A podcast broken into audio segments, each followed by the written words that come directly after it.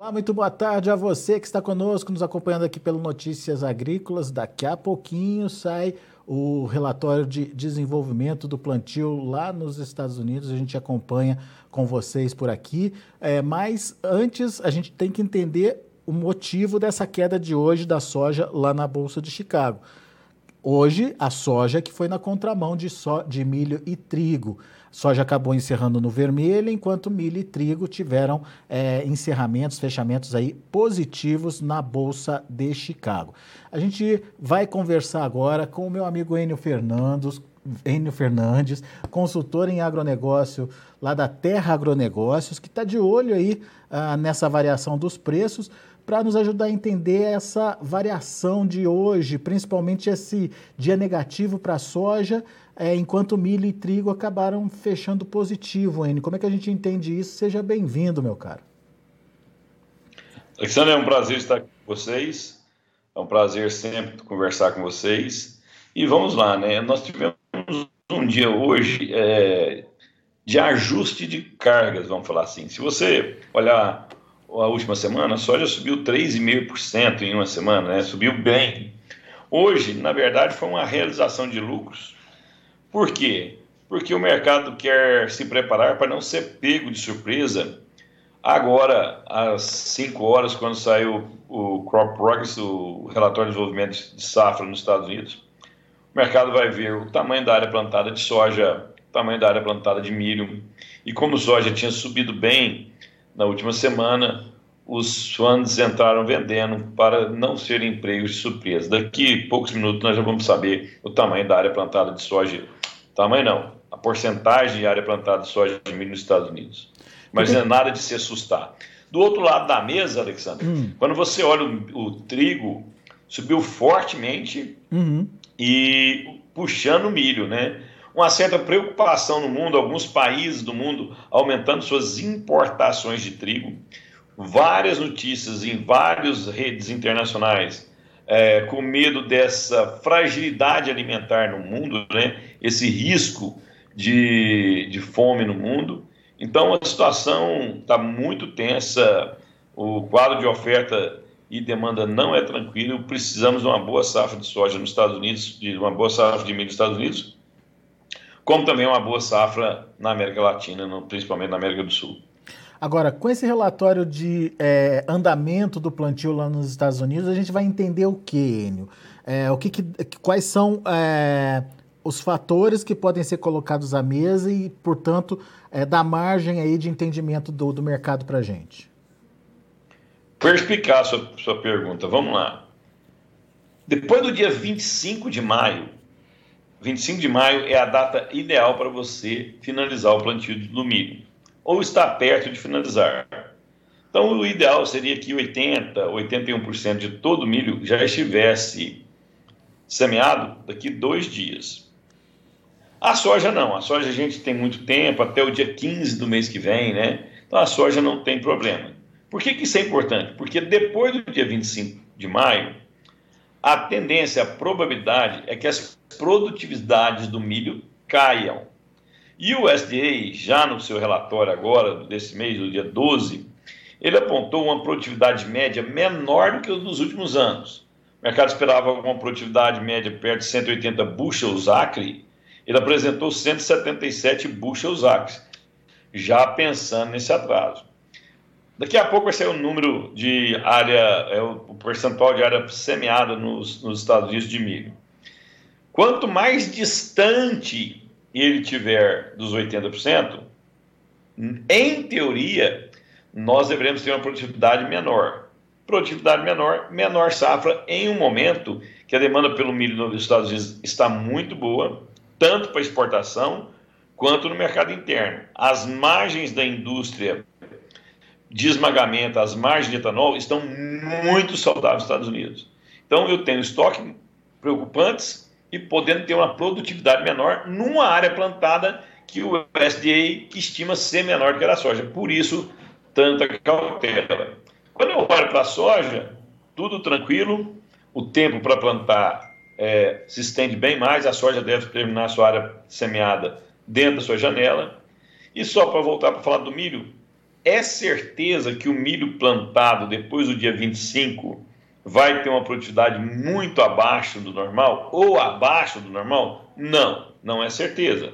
Nós tivemos anos que o milho foi plantado depois dessa data e tiveram boas produtividades.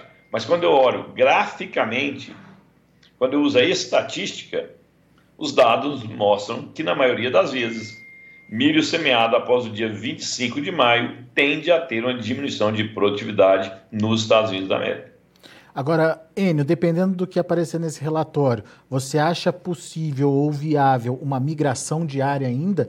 O produtor não querendo arriscar com o milho é, que a soja possa absorver essa área possivelmente deixada aí pelo milho, não faz sentido isso? Faz sentido, mas vamos colocar o que a gente tem sobre a mesa para a gente refletir junto. Porque quando eu acho, eu estou fazendo uma conjuntura. Agora, se eu pegar dados, a gente tem que olhar dados. Qual que é o primeiro dado que a gente tem? O dado confiável são os pré-levantamentos que o USDA está fazendo. E os técnicos do USDA afirmam que hoje a tendência é que o produtor norte-americano semeie uma área maior de soja que de milho. Isso é um dado. Segundo dado que a gente tem que ver é as vendas de fertilizante. Nos primeiros quatro meses do ano, de janeiro a abril. Nesses primeiros quatro meses do ano, a venda de fertilizante nos Estados Unidos, quer dizer, o que os Estados Unidos comprou de fertilizante, importou de fertilizante, é menor do que os últimos anos. Aí eu tenho duas interpretações.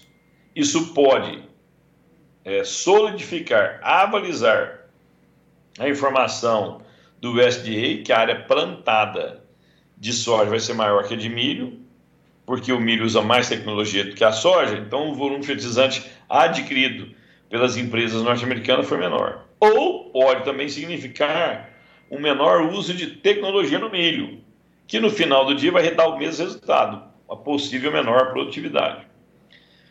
Qual que é o outro dado que a gente tem do outro lado da mesa? Alexander, a margem líquida do milho hoje é três vezes maior que a da soja. Outro dado tem sobre a mesa. O mercado de milho nos Estados Unidos ele é mais vívido, forte, movimentado, intenso do que o mercado de soja. E as margens do etanol são muito boas, aumentando essa demanda. As exportações estão muito boas, aumentando essa demanda. Então eu tenho dados contraditórios. Na nossa visão, nós podemos ter surpresas em 31 deste mês quando o USDA divulgar seu relatório final de áreas plantadas, vai divulgar relatório final de área plantada, mais os estoques de passagem. Podemos ter surpresa e a área do milho não perder tanto ou ser muito próxima da soja, um pouco acima. É, tem essa questão da preferência do produtor americano, tem esse mercado é, mais movimentado para o milho e tem a questão da rentabilidade também, né, Enio? Que o milho está dando aí, está superando em termos de rentabilidade a soja, não? Três vezes o produtor norte-americano, se ele está no Corn Belt, na região maior, de maior produtividade dos Estados Unidos, três vezes, três vezes, ele tem três vezes mais margem na soja do que, não, desculpa, margem no milho do que na soja. Ele ganha três vezes mais ao plantar milho do que plantar soja. E o último dado, Alexandre, ah, quando você olha os mapas pluviométricos para os próximos sete dias nos Estados Unidos, nós temos um bom volume de chuva em, em estados importantes do Corn Belt. Se vai chover bem, o plantio é mais lento, porque o solo fica mais úmido. Difícil o produtor americano plantar com solo úmido.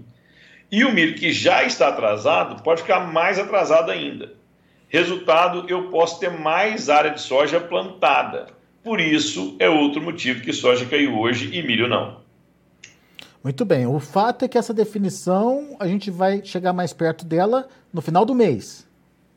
É, mas uh, em verdade, uh, hoje esse relatório de Crop Progress é extremamente importante porque ele acabou de ser aqui, Alexandre. Ah, é? Por, por que, que ele é importante? Porque se atrasar demais, não adianta, a produtividade americana de milho vai ser menor. E os americanos deram um salto importantíssimo de área plantada, né? O USDA acaba de divulgar o relatório de área plantada, saiu nesse exato minuto, né? Mostrando que 72% de toda a área plantada do milho já foi realizada. Se você pega uma média de cinco anos, quer dizer, que é do ano de 2021 até 2017, 79%. Isso indica que amanhã nós podemos ter uma realização de lucros no milho e uma alta no mercado de soja, em Chicago. 72%, então veio bem, avançou bastante quando a gente compara com a semana muito, passada, por exemplo. Muito próximo, muito próximo da, da área da média da média de 5 anos, né? É, 70, 72 E a soja 79. também veio bem plantada, 50% da soja já está semeada, sendo que a média de 5 anos é 55%. E o mercado já esperava a soja perto de 50%. Essa área do milho, 72%, Ainda mostra a robustez do maquinário americano, né, da força de plantio dos Estados Unidos. Isso pode sim amanhã promover uma queda nas cotações do milho em Chicago e uma valorização da soja em Chicago. Muito bem, porque teoricamente vai se confirmar aquela área inicialmente projetada para o milho. E também, Alexander, não só isso, é aquela área projetada o milho e o milho pode ganhar mais um pouco de área mesmo, mesmo por conta do risco, como você bem colocou, janela de plantio ideal finalizando, mas uh, a rentabilidade do milho é maior que a soja nesse momento. Va vale o risco, certo, Enio? Vale, e lembre-se, o americano ele saiu da semana passada de 49% plantado de milho para 72%. É. Quer dizer, um, um, um, plantio muito robusto, é. né? Uma evolução muito, muito rápida, né? É, então, se realmente eles continuarem nesse ritmo, nós podemos ter surpresa no relatório de 31 de maio. Muito bem. Bom, amanhã então realização para o milho. Dá para esperar isso? É. Ninguém tem bola de cristal. Quem tenta adivinhar preço realmente tem muito insucesso, mas em teoria, em teoria, acredito que amanhã nós podemos ter uma realização de lucro no milho, quer dizer, os, os fundos vão vender milho vender um pouco de trigo e comprar soja. É, né? E a soja daí se recupera dessa queda de hoje aí. Uh, portanto, enfim, vamos, vamos avaliar amanhã e, obviamente, se não tem fundamento novo aí que mude totalmente é. É, esse, essa expectativa, né? Esse ponto seu é importante por quê? Porque nós estamos é, analisando o mercado de soja e milho. Mas o que pode acontecer amanhã que inverte essa tendência? É. Uma, um, uma, uma, notícia muito. Nós temos que lembrar que nós estamos. É, iniciou iniciou-se ontem o Fórum Econômico Mundial em Davos, Suíça, e os, os maiores economistas estão fazendo suas projeções de crescimento mundial, de, de inflação ou não inflação, de taxa de juros. Então, até quinta-feira, você vai ter uma série de notícias saindo. Caso alguma dessas notícias seja muito negativa para o crescimento mundial, um medo de uma estagflação ou de uma recessão, amanhã nós podemos amanhecer com o petróleo caindo fortemente. Aí fica difícil de soja é, subir, né? Pois é. O petróleo cai, é um, é um sinal de que a economia mundial não vai ser, vai ser, vai ter problemas. Pode cair petróleo, cair as bolsas, puxa a soja para fora. Esse dado apresentado pelo USDA agora perde a sua relevância frente à macroeconomia. Mas, em condições normais de temperatura e pressão, se nenhuma notícia nova sair, existe a possibilidade, lembre-se que eu estou falando de possibilidade, de amanhã a soja operar em alta em Chicago e milho e trigo realizar um pouco de lucro. Legal. Vamos olhar então para o Brasil, Enio. Quais, quais são os destaques aqui no Brasil? Hoje a gente teve essa alta da soja em Chicago, mas teve uma queda importante aí do dólar é motivo de preocupação, teve um novo preço para a soja, enfim, é, o produtor brasileiro está perdendo o momento de negociar ou não, ainda não é isso? Alexandre, só para corrigir, né? O dólar caiu e a soja também caiu em Chicago, só para a gente pôr na mesma página, né? É, isso aí, desculpa, é isso mesmo. Quem subiu, na verdade, foi milho e trigo, foram milho e trigo. Isso. Isso mesmo. O que, é. que aconteceu? os preços da soja ficaram muito é, flat, iguais, né, sem muita alteração da sexta-feira para cá, porque realmente os produtores estão restringindo as vendas. Ah, o produtor americano, o produtor brasileiro perdeu o time? Depende de como você está falando. Para quem opera em dólar, ele, na verdade, não perdeu time. A soja está muito próximo do que ela teve, né, em dólares.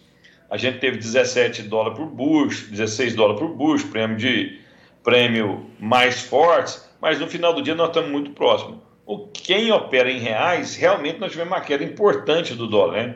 Ele saiu de 5,25, 5,30 para 4,80. Essa queda foi importante. Mas mesmo na questão, mas mesmo na questão do dólar, sinceridade, tem muita água para rolar por debaixo dessa ponte.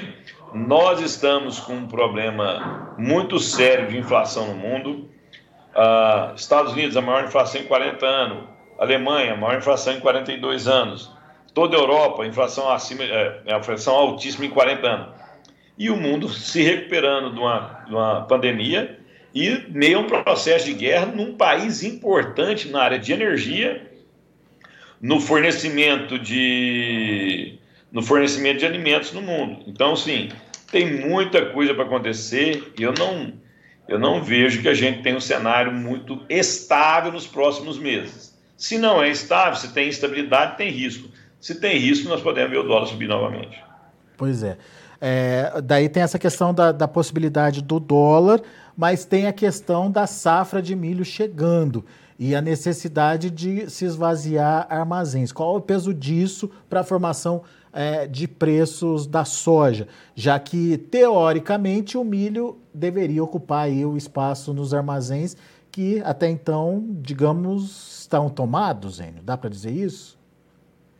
Eles estão cheios, tem muita soja guardada, você está correto, mas o produtor brasileiro ele está buscando informações constantemente. Ele é um holder, ele é um, ele segura a soja, ele tem carinho pela soja, ele acredita na soja.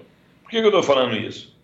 Vai entrar a safra de milho, logicamente, quando você entra uma safra, se ela é 80, 83, 85 milhões de toneladas, de qualquer maneira ela entra muito concentrada. No primeiro momento, você tem uma forte oferta.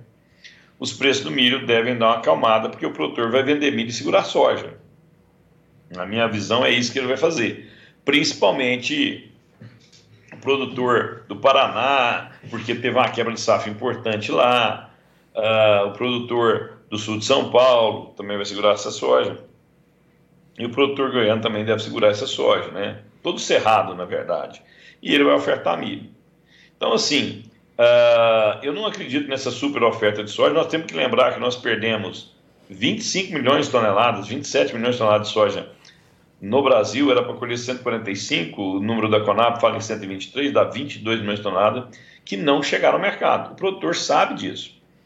Outra coisa interessante, as margens de esmagamento para a indústria de biocombustíveis, entre eles o biodiesel, estão extremamente altas. Isso estimula a indústria a rodar na sua capacidade máxima. E aí vai depender do volume de exportação, que até o momento está tendo um bom volume de exportação. Você tem alguma região ou outra que você tem uma, uma maior oferta de soja concentrada. Goiás é um estado que tem esse perfil. Mas se você vai no Mato Grosso do Sul, a oferta de soja é mais escassa, no Paraná ela é mais escassa, uh, parte do Mato Grosso ela já está mais escassa, em São Paulo ela está mais escassa, no Rio Grande do Sul muito mais escassa. Então, cada estado tem um grau de fragilidade ou não à queda de preço. Mas eu não vejo nenhum colapso no preço da soja, não. Também não acredito que a gente vai ter uma explosão de preço, a não ser que a gente tenha problema na safra dos Estados Unidos. E lembrando o seguinte, né?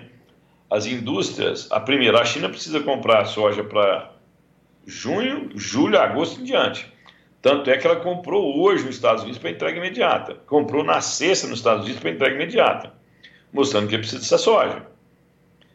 Só que você vai segurar ad eterno essa soja, porque se você segura demais, lá na frente não tem volume de soja que interessa tanto a indústria, porque o volume é tão pequeno que ela não consegue rodar, que ela vai, é, ela, uma hora o planejamento dela está realizado e você pode ter perdido as melhores ofertas. Mas ainda nós vamos ter muita chance para vender soja a bons preços. Essa compra chinesa lá nos Estados Unidos, ela indica o quê? Falta de negócios aqui no Brasil, falta de, é, enfim, de, de, de oferta para os chineses por aqui, Enio? Por conta de uma retração Não, temos... do comprador? Do vendedor, desculpe? Não, nós primeiro, nós temos uma oferta menor porque nós tivemos uma quebra de safra de 22 milhões de toneladas. Uhum. Isso é importante ressaltar. Segundo, os americanos já venderam toda a soja que tem. Pois Eles é. não têm muito mais soja a vender. Qualquer compra lá é altista para Chicago, porque já não tem muita soja para vender lá. E por que, que tá vendendo, o Brasil está vendendo menos? Ele está vendendo menos porque ah, teve uma quebra de safra e a oferta brasileira está sendo mais credenciada. Mas os chineses, Alexandre, estão comprando aqui e estão comprando nos Estados Unidos. É só você ver os números de exportação para abril, foram bons números, mostrando que temos demanda externa. O, o problema é qual a expectativa de preço que o produtor quer. Uhum. Nós estamos falando de soja próximo a 17 dólares, com um prêmio de 1,50, 1,60, estamos falando de soja bem acima de 18 dólares, né? Soja bem acima de 18 dólares é um fantástico preço. O produtor do Mato Grosso vendendo soja a 178 reais, 180 reais. O produtor do Rio Grande do Sul vendendo soja acima de 190, 192 reais, são excelentes preços. Qual é o preço que é suficientemente alto para o produtor vender a soja, qual é o preço que ele deseja, né? Então, isso tem uma diferença muito, muito grande, né? Muito, muito grande. Muito bem. Bom, só para a gente finalizar, Enio, é, qual que é a sua mensagem para o produtor que está ouvindo a gente agora e que está indeciso aí sobre é, o que fazer com a soja que está na mão ou com aquela soja da safra nova que ainda nem foi plantada, enfim, vende, não vende, espera, não espera, o que, que ele faz? Tá, vamos lá. Falando dessa indecisão. Primeiro, uh, os preços estão muito, muito bons. O que, que o produtor precisa ter? Um plano de comercialização. Eu vou vender soja a que preço?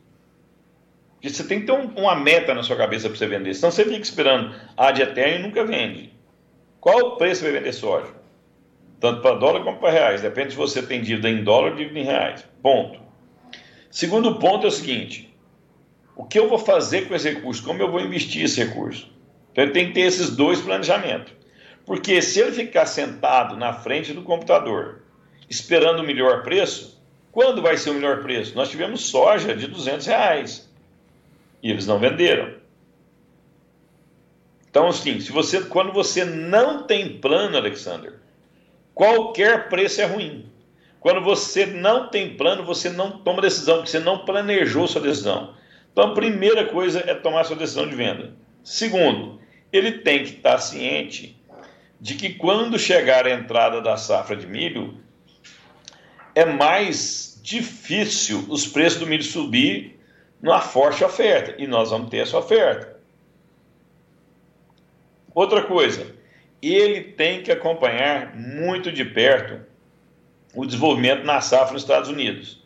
Nós estamos falando que o americano plantou 72% da soja, da, da, do milho, 72% do milho já está plantado e metade da sua área de soja. Agora, isso tem que emergir, crescer, frutificar. Então, ele tem um tempo para negociar. O clima pode dar surpresas.